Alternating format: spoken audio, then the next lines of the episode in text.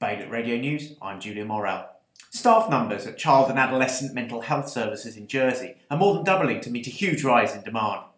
A report examining household income and expenditure in Guernsey has revealed that around 40% of local households earn at least £60,000 per year.